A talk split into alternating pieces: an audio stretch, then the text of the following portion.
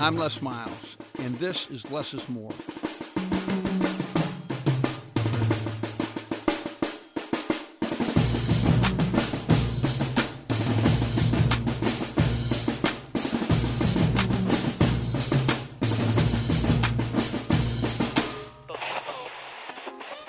You know, as as time goes, there are different uh, events that affect your life, and uh, we had a very significant one affect our lives here in Baton Rouge, and we had a uh, a caller call in and ask a question, and we we think we'll lead with that. Hey, Coach, it's Paul from Thibodaux. Um, my question is, with Wayde Sims' uh, passing, I'm curious to know what you think the biggest trial is for the Baton Rouge kids and athletes that attend LSU and the environment that some of these kids are brought up in. Um, it's unfortunate that you know these kids are domesticated into this world of um, thinking that killing is okay because his fight was unfair and you know um, how does that hit you and and I know how it hits me as a as a person and as a human, and I'm just curious of how and what you think the solution is, you know, and help others understand the mindset that some of these players get, you know, and how do you mature them from the stinking thinking, you know, to becoming, you know, men of the community. I, I would appreciate it uh, if you can help shed some light on that. Um, it's really a sad day for everybody, whether you knew them or not um, it's just it's tough. Thanks. I think he makes a great point. The uh, direction that you give these young men. Uh, here was a guy that was a starter on the basketball team at LSU. He was a great player in high school at uh, the U High Cubs. Um, my children all knew him. My son played basketball. Manny played basketball with him, and uh,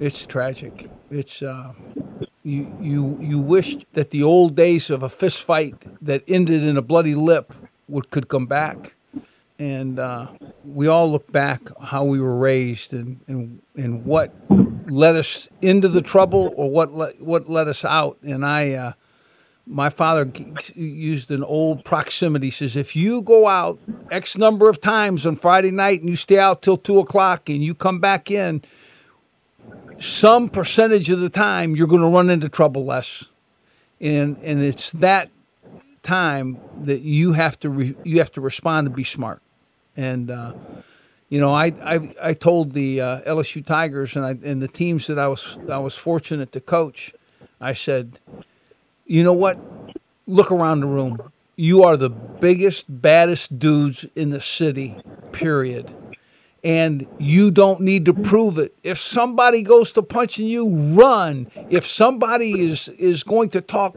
crap to you, it just no one buys it. You look in the mirror, you big, strong, 270 pound, 260, 230 pound, 200 pounder. If you're in a football meeting, you are the baddest dude in this city. Do me a favor. Recognize that. Don't fight to prove it step away and run. And you know, I've said that a bunch. I've never heard one guy hear that warning and then tell me a story of how this happened in Iran. Because you know what? There, you, you teach them courage too, but you don't tell them to use your courage in a fist fight and because you want them to come home. You want them to come home and see mom and dad. You want them to come home to see brothers and sisters, and you want them to come home. I'm, I told my sons, I'm going to tell them again, run. Don't don't get involved. It's it's it's an ugly thing to say, but it's a it it's the right thing. You know, call the police. Tell the police, run, call the police. They'll come. They'll they'll handle it. They'll you know, everybody still wants to handle and have their own brand of justice. You know, you punch me, I punch you, and and, and then who knows?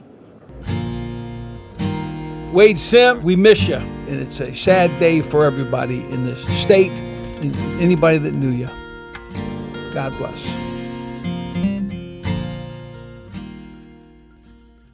First of all, let me introduce Rich Hewlett. Rich Hewlett was a great quarterback at the University of Michigan and uh, an athlete and a, and a contributor in in uh, on the field as well as in spirit and love for the program. Hewlett, nice to hear you, babe. Yeah, thank you, Les. We're on our way back from the, the Michigan game.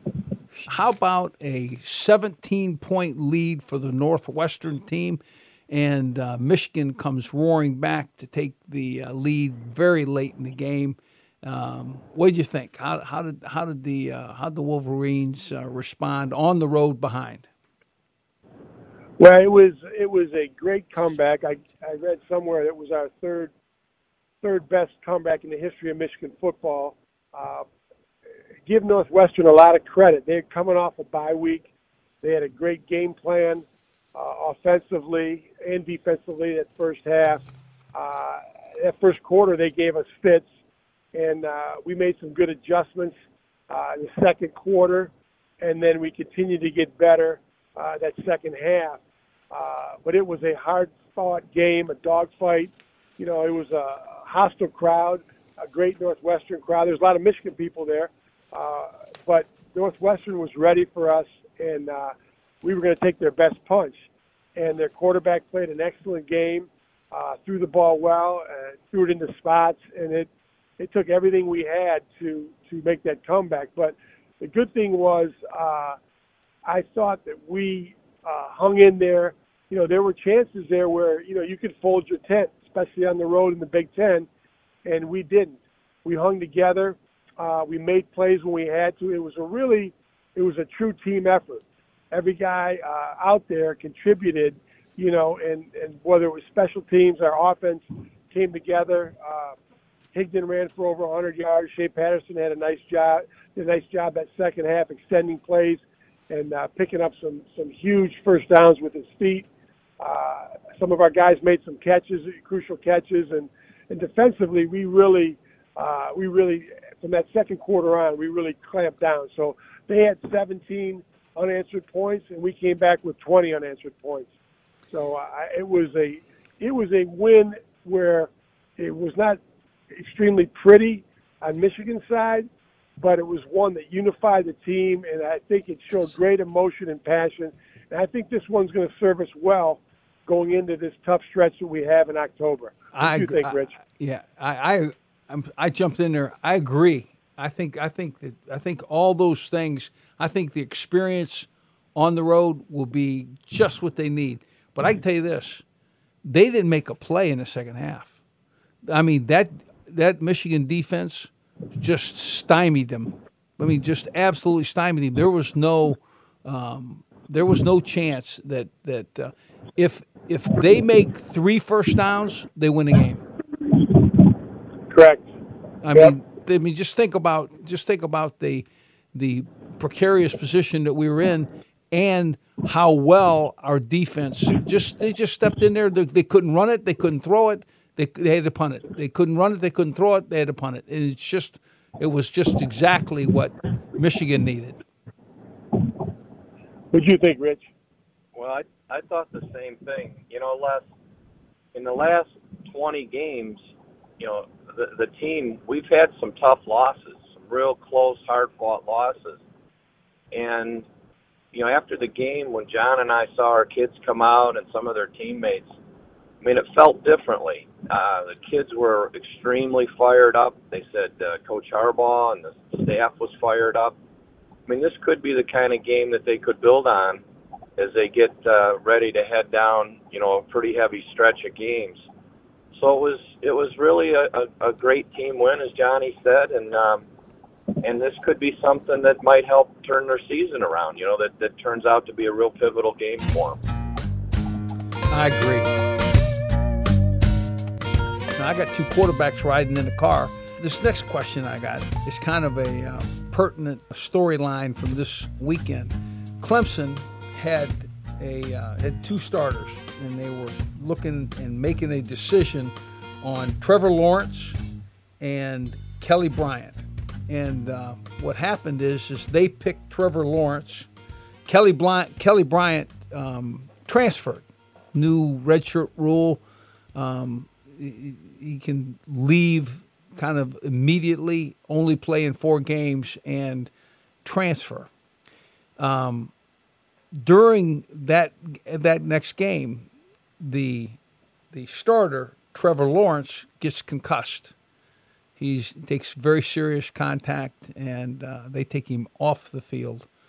Um, and now there's a kind of a pinch. You know, Kelly Bryant, their their second first slash first quarterback, has just transferred, and and now Dabo Swinney, the head coach at at uh, Clemson, is making a decision.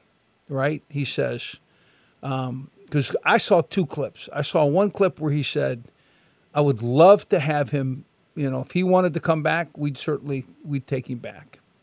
And and then I saw one where he said, "I just want to talk about the players that played in the game that you know that you could see and played a very tight game uh, and played for victory." And I didn't realize and I didn't get the feel for which of those came first in reality, but uh, it'd be really interesting. First of all, concussion, you don't know what the protocol will be, and you don't know if it'll be 10 days, a week, um, two weeks. You have no idea. And, uh, but so then a, uh, a, a KG Clemson team turns to their third quarterback in a very tight game against Syracuse, a, uh, a program that's really on the rise. And they play down to the last drive. It ends up being a 94 yard drive where the third quarterback, uh, Chase Brice takes him 94 yards and with 41 seconds remaining, uh, hits the uh, game winner. And uh, and that was their third quarterback. So it's very obvious to me that uh, that shows some strength in recruiting. The fact that you have three quarterbacks that could win a conference game for you, and three quarterbacks that probably, for the first time, that third quarterback got second quarterback rep. Does it show that you have a very quality view at the quarterback spot because you just had your top two quarterbacks, one um, get concussed, one transfer, leave, and then now you're looking at number three, and you could be a starter for the next two weeks, for that matter. I, I guess what I'm saying is, is I think that's a hell of a position to be in, and to show that you've recruited extremely well to have a third team quarterback be able to step onto the field, drive at 94 for the game winner. Yeah, I mean, the fact that they have a guy who is a third team guy, uh, and I believe all their quarterbacks on their roster now are freshmen or redshirt freshmen. Um, that obviously shows they've done a great job stocking that position. Uh, very similar, if you remember Ohio State a few years ago, uh, when Cardale Jones stepped in as the third quarterback uh, and, and won the Big Ten championship game for him, as well as the national championship game. Um, I think it shows that at that position in college football today, you better have three guys ready. It's not just two, it's three. And you better have a couple young guys in the wings who you're probably going to technically redshirt uh, or, or want to redshirt but who are developing over the course of a year. And you know, if something were to happen to those three, because there's been situations like in Maryland uh, last year uh, where they were down to their fourth or fifth quarterback. So um, yeah, you you have to stock that position. And I think the hard thing in recruiting is when you get a big time guy like a Trevor Lawrence or right, sometimes it scares away some other kids for to come there and to compete some other, you know, top quarterbacks. It seems like that's the way it is, you know, where back when Rich and I played, right? Uh, you know, we didn't really know who was going to be in the class, and we just came. And if another guy, a four star or a five star, showed up, then you just competed. And um, it's just a different deal with these rules. And I personally don't like to see a guy leave like that in the middle of the year. Uh, it sends a terrible precedent. I don't know all the situation, but you know, you know, I, and, and Rich can speak here. You know, we both could have left a hundred times when things didn't break the way we wanted, and we didn't get to start when we thought we should have been. And uh, but you stick it out, and you know things have a way of working out. Um, may not may not be perfect, but you know how do you leave your teammates like that? And, you know, is, is in, in my opinion, because obviously uh, Kelly Bryant would have been in the game had he not decided to to leave. What do you think, Rich? So, so that's a, a good point. And Les, John and I were talking about this a little bit yesterday. This very question. So, when when I came to Michigan, my freshman year, we had 12 quarterbacks on the roster. oh Lord.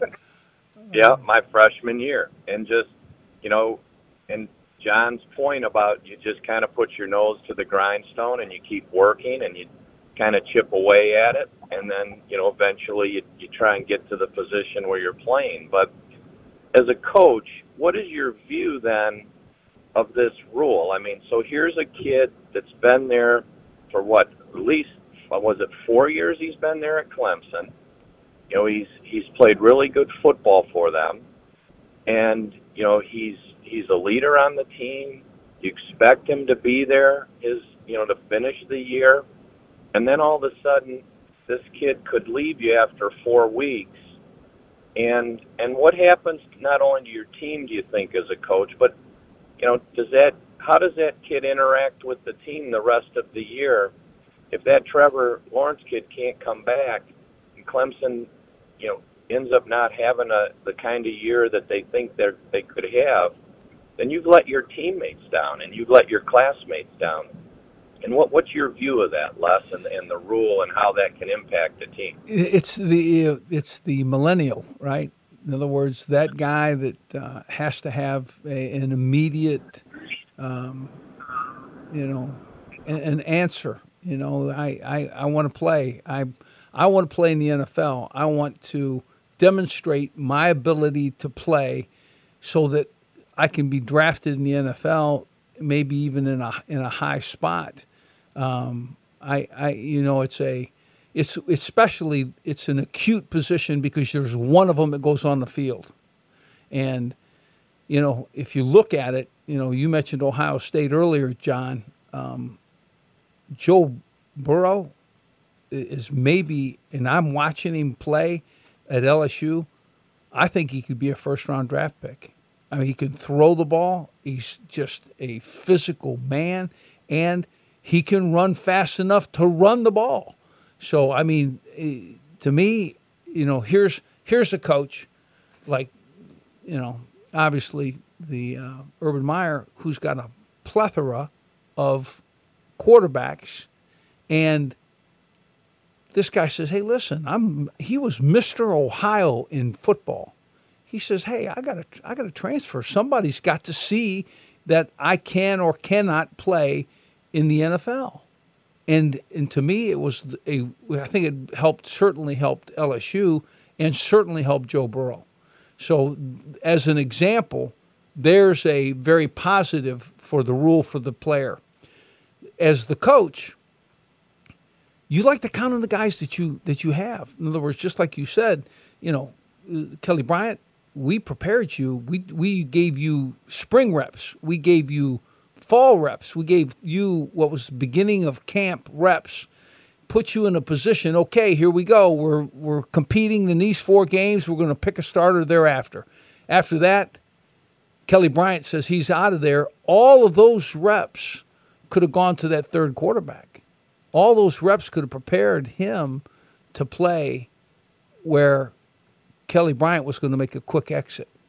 So, as, as a coach, it's very difficult. But I can tell you this if I got a job in football, Kelly Bryant would be a guy. I watched him play at uh, the A and M game, uh, Clemson versus A and M at A and M, and he can play. There is there's no question about it that he is a a tremendous uh, dual threat quarterback. He can throw it and he can run it. So I uh, I would take him and uh, uh, I, I, guess uh, it kind of got off subject there, but felt like maybe if there was an extra quarterback around and if an extra job around, I'd like to take both. So,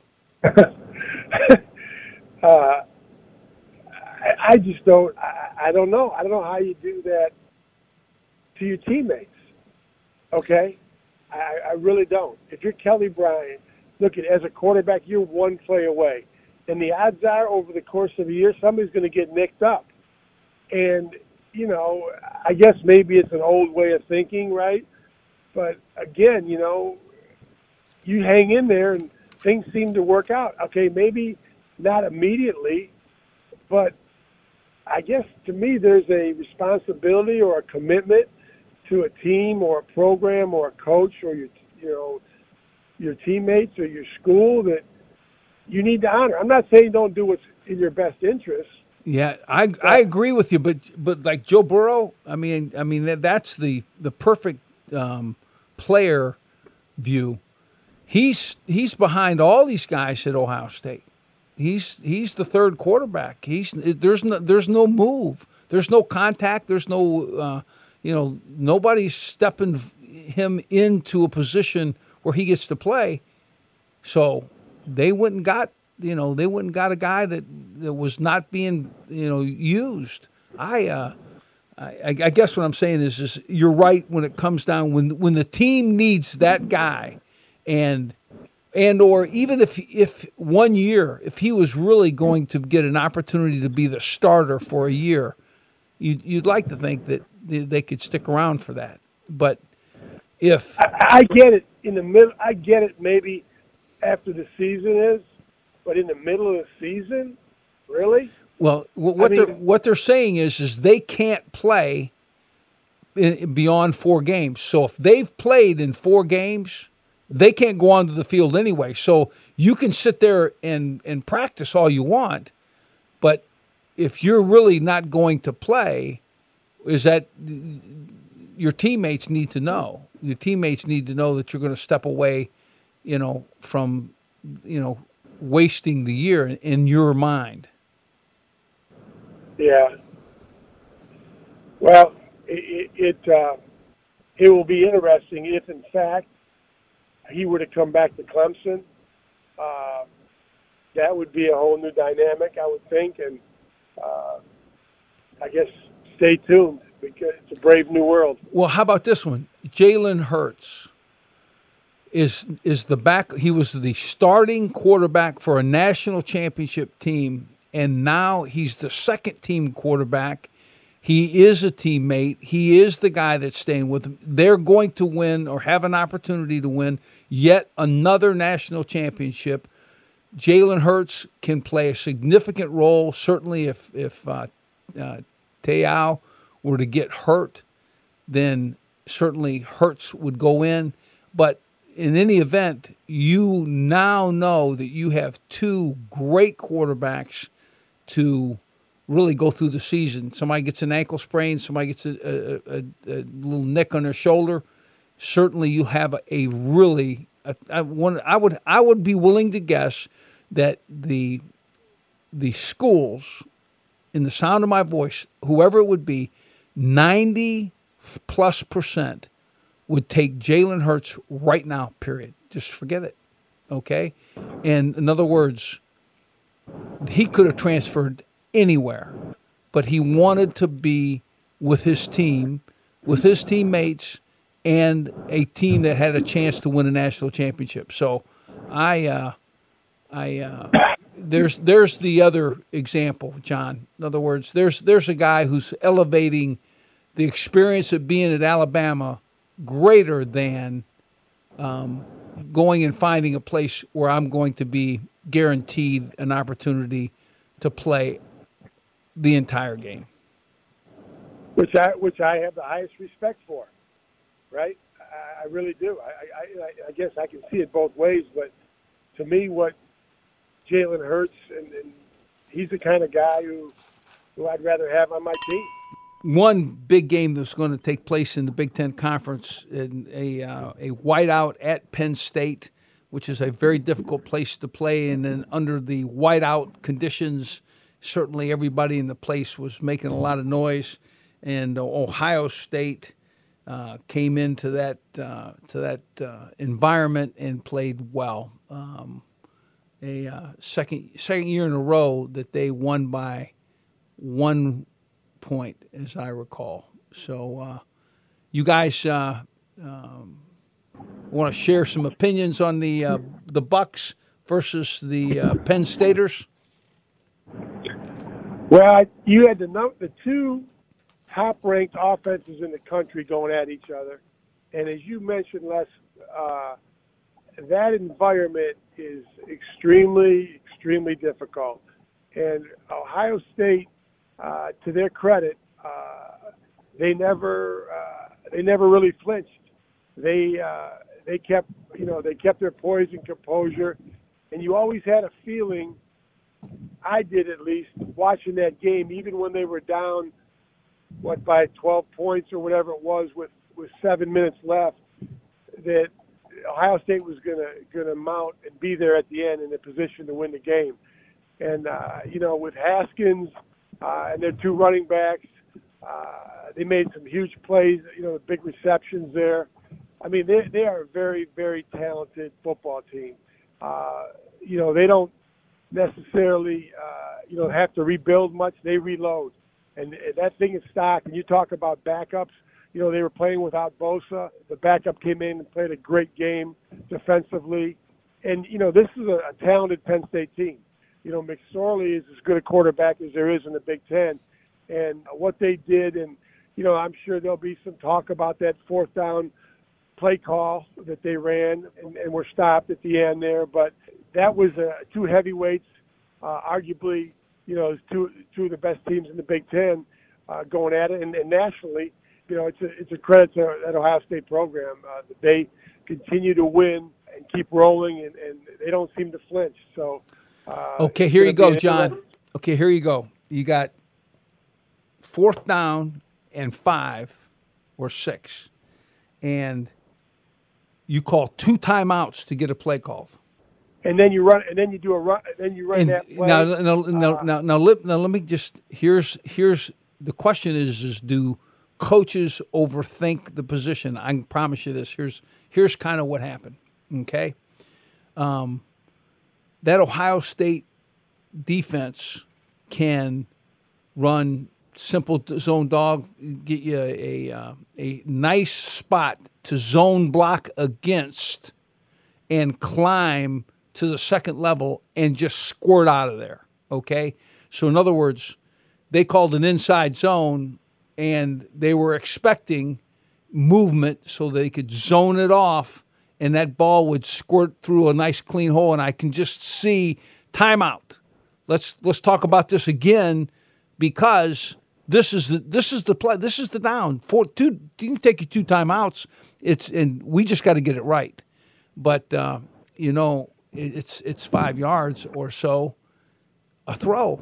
I mean, I mean, a good comfortable throw into zone pressure or uh, good comfortable throw in. I mean, you you have an opportunity to gain f- five yards with a throw, and you have to hit the run right because if it's the wrong stunt if you have not predicted the blocking scheme and told your offensive line this is what it's going to be, then it's a mistake. So I, uh, what you what you guys think? Well, I'm going to say something, and I'm going to give it to Rich. But we talked about that, and and I'm going to go back to a simple rule. Okay, when you're in that situation, I think you put the ball in your best player's hand and let the fate be decided by him, especially when it's the quarterback especially when you have a quarterback like McSorley who can run or pass. And I think you give him that opportunity to you call a pass where he's on the move, and if it does everything breaks down, everybody's covered, he has an opportunity to pick up the first down with his feet. That was my opinion, and I'm going to give it over to Rich. Yeah, Les, I, I don't disagree with John. We were saying the same thing last night on that. Um, he was having a career game. I think he ran for over 170 some yards. I mean, he, I, I just would, I would do the same. I would try and get him uh, on some kind of rollout or boot and give him some room to try and make a play or make a throw and try and pick up that first down. But, you know, it's a tough call. You can always second guess it, but uh, watching that kid play quarterback last night, he is a tough kid, very competitive kid and they're going to win a lot of football games this year. Yeah, I sure. agree. I I don't think that they're out of the of the race for the for the conference championship in any way. They just have to. Guys like Trace McSorley, they got to go. Okay, listen, we're going to do this. This is not something that we're going to put behind us. We're going to go ahead here and do this. And somebody, Michigan, somebody will beat these Bucks, and it'll put us in a position where we get to get the choice. So uh, I, uh, I, I think uh, James Franklin will do a great job, really lifting at team spirits, and and yeah, it's we've done this before. We've lost to Ohio State last year, same damn way. Well, let's not forget two years ago, uh, they came into Michigan early in the season, and uh, we put half a hundred on them, and then they came back and won uh, the Big Ten and went to the Rose Bowl. So they certainly know how to rebound from this type of loss. But uh, uh, it's a tribute to their, you know, they got both two great programs, and we got a great Big Ten East, and there's going to be a lot of football still yet to be played. Well, men, do you guys want to look at that Stanford Notre Dame game? I think that Notre Dame team is very talented. I mean, it, they they just are growing up, and I think they. Uh, yeah, I think that they're they're going to be something. I liked though Jerry Tillery as a player in high school, and I'm I'm watching him play college ball, and it's I, we recruited him for the right reason, and he and I enjoyed each other very much. The bad news is, is uh, he wanted to be a Catholic, so I uh, it was very difficult for me to to overcome that uh, piece. But he's a wonderful man, a good student, um, and obviously he he played uh, very very significant role playing uh, inside there, playing defensive tackle, and I mean he's six six, probably three hundred, in really pretty good shape. If you only would have had touchdown Jesus there, Les, you might have been able to Could have could have get get a commitment. Yeah. Okay. On the recap of the Ole Miss uh, LSU game, uh, LSU just really played sound and solid. I don't think they were extremely um, uh, emotional for the game. I think they just came in and took care of business, uh, defeated a a, um, a uh, very average Ole Miss team, 45-16. But uh, Joe Burrow uh, early on just took control of the game and uh, really really played well and are uh, they they ran the ball well, they threw the ball well. Defensively, they they stymied them. Um, Joe Burrow was 18 for 25, 292 yards and three touchdowns. Um, nine Tigers caught balls. So now they went into the uh, to that game last in the conference in total offense. But in my opinion, it doesn't make any difference. It just make sure that you're continue to improve. And this is a, a, real quality improvement day. Now, if we want to look at the next games that they have coming up, Florida at Florida is going to be a very interesting game to see if the uh, the Florida team is uh, improved because of Dan Mullen being the uh, head coach there. It'll be interesting to see. I would guess that uh, that we would we would handle Florida. I would I would bet against Florida at Florida in the swamp. I just don't think it's that imposing of a place to play. And uh, then you then Georgia. Now you know something, John, and I think you probably said this to me, and I I didn't quite hear it. I don't know that Georgia's got any offense at all. I mean, Jake Fromm is a good little quarterback, and but he doesn't he doesn't hit every pass and he doesn't run real well. He's okay. And their running backs, I don't like their running plays. I'm just telling you, I don't know that I don't think that Georgia can beat LSU at LSU. And if you look at uh, um, Michigan or Mississippi State thereafter, Mississippi State's talented, but uh, you know what? I think Joe Burrow is a better quarterback than Fitzgerald at Mississippi State, so I'm taking LSU. And the only team that I would pick in the next five weeks to give them any trouble would be Alabama. And I think Alabama you know, obviously is the best team physically um, as as they go into that final stretch. So, uh, um, again, I think they just did. You know, Ole Miss is not the same Ole Miss that they've been, and it didn't make any difference to LSU. They just throttled them. So, uh, and uh, and if you look at what would be a, um, I I really think that LSU is is got the the makings of a championship team. It'll be very interesting to see how they handle the Florida, Georgia, Mississippi State, and Alabama. That'll be the that'll be the key stretch for the Western Division championship. Yeah, I think that the difference has been that development of Joe Burrow. I think he's uh, he's the difference maker, uh, and he just keeps getting better every week. Uh, obviously, the ta- there's a lot of talent, uh, a lot of talented athletes at, at LSU defensively and, and in the skill positions. And uh, I've been a little slow to, to jump on their bandwagon totally, but I, I, I'm getting I'm getting there now. I, I'm with you. I think that they are going to have a hell of a run, and that the big question will be, uh, you know, Alabama you know, but I I think that they are uh, certainly capable of beating beating those other teams down the stretch, starting with Florida. Yeah, I agree. the uh, The interesting thing is is I think that the defense that LSU is going to put on the field is going to be the best defense in the country in the secondary. So if and Dan Mullen is has always been a guy that like dual threat quarterback. I don't know that they have that guy in in place. So I really, I, I, I see him taking taking advantage of Florida and uh, the uh, UGA. I just don't see him having the ability to really contend. So I'm I'm like you, Mississippi State. I again playing at home. No, Alabama at home is going to be a heck of a game. I, I you know, It'll be a it'll be a fun one to watch. I think these Tigers, John, are, are really improving week in and week out. Sure seems that way, and uh, we'll find out here in the next month uh, how that plays out.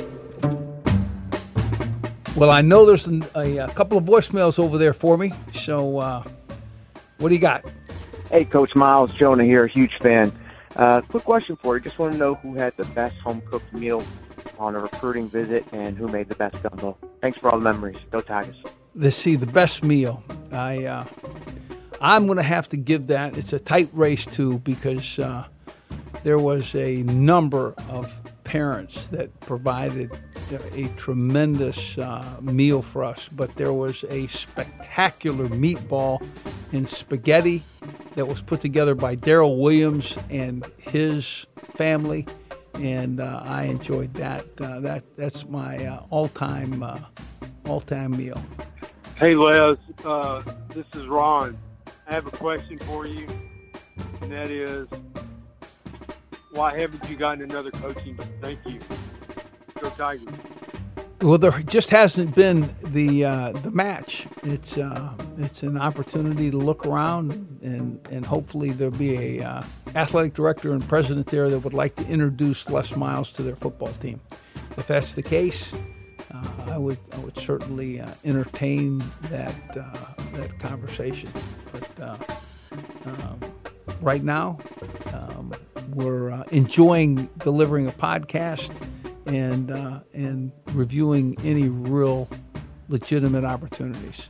Hi, Coach. This is Adam in Brooklyn, New York. I'm a big fan of your show, and I hope you never stop doing it. My question to you is: uh, in in this past century, we've seen so many seismic changes in the sport of football. Face masks, booming offense, the end of the platoon system, uh, things that have greatly changed the game seemingly overnight at times. What, in your opinion, do you see 20 years from now? What what seismic change in the game of football will we see that we can't we can hardly imagine now? Can't wait to hear your answer. Big fan. Go Tigers. Wow, that's a, that's a real interesting uh, piece there. If you if you looked at the the style of player, you know, as you as you as you you know, in the early 1900s out till now, what's happened is is they've gotten taller, longer, and faster.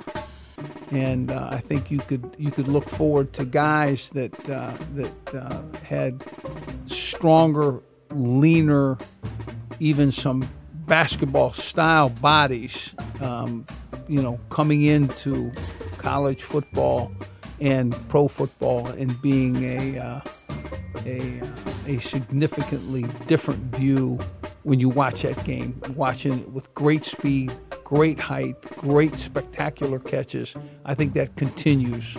I think that those, that is the artistic and the most creative view of football that we could get to. And I think that that's, I think that is a comfortable place to to guess that this football game will continue to be athletic and give a reach and a length to it that is it'll be fun to watch. Hi Les, my name is Casey, proud Oklahoma State graduate. I would love to know what it is that you did to motivate your team to beat those darn Sooners so many times while you were the head coach and why we're just not able to accomplish that now. Look forward to hearing your comments. Thanks, Les. Go, folks. Well, I don't know because I, I enjoy the uh, staff that's with those uh, with those Oklahoma State Cowboys. I, I like Mike Gundy. He was on my staff when we got there. Um, Josh Henson coached uh, with us there and also played uh, at Oklahoma State. So I know this that those guys believe that they can beat Oklahoma. And I know that those guys put a game plan together with the idea that they can't wait to take the field and get after their behinds. So um, I, I, think they have it. I just think it needs to. You just need to see it a little bit more. I think their their time to win is uh, really uh, it's, it's, due, and, uh, and I think uh, I think Mike and uh, and that staff be ready and, and up for the challenge in the Big 12. Uh, let's let's look at that uh, Texas Oklahoma the Red River rival, rivalry. The uh, they're playing in the old Cotton Bowl. I've played in that game in that uh, facility. That's a uh, it's a great place to play. I'm going to go with Boomer Sooner. That offense. Um, I know Texas is getting better. They've been getting better each week, but I think at Oklahoma, I believe that's going to be a a big win for them. I think that they're they're uh, too explosive offensively, and I think that they're gonna they're gonna beat Texas. Yeah, I uh, I agree. I agree completely. I uh, the uh, Kyler Murray, fourteen hundred yards, throwing seventeen touchdowns. I like the way they play defense. They are physical. They uh, they have some special athletes like Texas. The difference in Oklahoma and Texas is is Oklahoma expects to win. They're going to work hard. They're going to bust their tail. The culture's in place, and when they take the field, they're going to get after it. So I, uh, I, I like Oklahoma too. Auburn at Mississippi State. Cowbells will be be rang at uh, Mississippi State. It sounds it gives you a headache. Just shake those shake those bells. Shake them. Stark Vegas. Stark Vegas will yeah. be rocking. Yeah. So pick you pick you one there, Wangler. I am going to go with Auburn. As as crazy as that atmosphere is going to be, uh, I'm going to go with Auburn. Uh, I just got a feeling. Uh, I don't know why, but I, I know it's a crucial game for both teams. But I think they're gonna they're gonna get them. Yeah, it's it's, it's interesting. I've enjoyed Nick Fitzgerald. Um, kind of enjoyed who he is and how he's com- competed. I think Jarrett Stidham has not stepped forward, made some big plays. I'm I'm going to go with uh, I'm going to go with uh, Nick Fitzgerald's Mississippi State Bulldogs. Ruff, ruff. And uh, and now the uh, a uh, kind of a primetime matchup will be LSU at Florida. I can tell you that the swamp is hype and, and not so loud. It's a uh, it's a nice place to play. It's not uh, an impending disaster. You can't. Everybody can operate there. It's uh, so I just figured I'd give you that, John, because I know when you pick first, you'd like to have all the information. Go ahead. Yeah, I think LSU is going to go go down there and beat them. Um, you know, Mullen's going to do a good job there. I think it's going to take him a little while. I think LSU's got some momentum. Obviously, we talked about you know Joe Burrow and uh, how he's playing and, and the, those athletes they have defensively, and the fact that he's spreading the ball around to all these receivers. Uh, I just think LSU's got too many athletes. They're starting to gain some momentum. They're starting to get uh, a, a swagger and, and confidence. Uh, I, I see them uh, going down there and, and handling their business this year. Yeah, I think I'm. I don't think there's any question. I can I can pick uh, LSU comfortably there. I uh, I think that you that you when you handicap the game, John, you talked about Joe Burrow. I think that's the whole deal. I think the idea that they can because they have receivers that can catch it, and they have a quarterback that can throw it, and and pass rush, will they'll be able to to to, uh, give that to give Joe some time. I um, I'm uh, I'm picking uh, LSU as well. Kentucky at Texas A&M. John, it's going to be a heck of a game. I I can tell you this: the uh, Texas A&M team is physical and can throw it and run it, and uh, the Kentucky team is maybe most physical. So that is going to be an interesting game, and and uh, I don't know. Kentucky's on a roll. They're believing in themselves, and uh, you know. But to go to A and M, this is a close call. This is a very close call. I mean, I believe in in what's going on with Jimbo Fisher down there in A and M, and uh, I'm going to go with A and M because of the home field advantage. Uh, but I don't think it's a, a slam dunk at all. And I, I would not be surprised to see the Wildcats go in there and, and pull off a huge win because they are they got something special going on down there. And I think you know each week they're gaining momentum and they're believing more. So I wouldn't be surprised, but I, I'm going to go with A and M in a very close, hard fought game. Yeah, I agree with you, John. I'm I'm I'm A and M, and the uh, they have an injury at left tackle. The uh, the uh, Kentucky team does.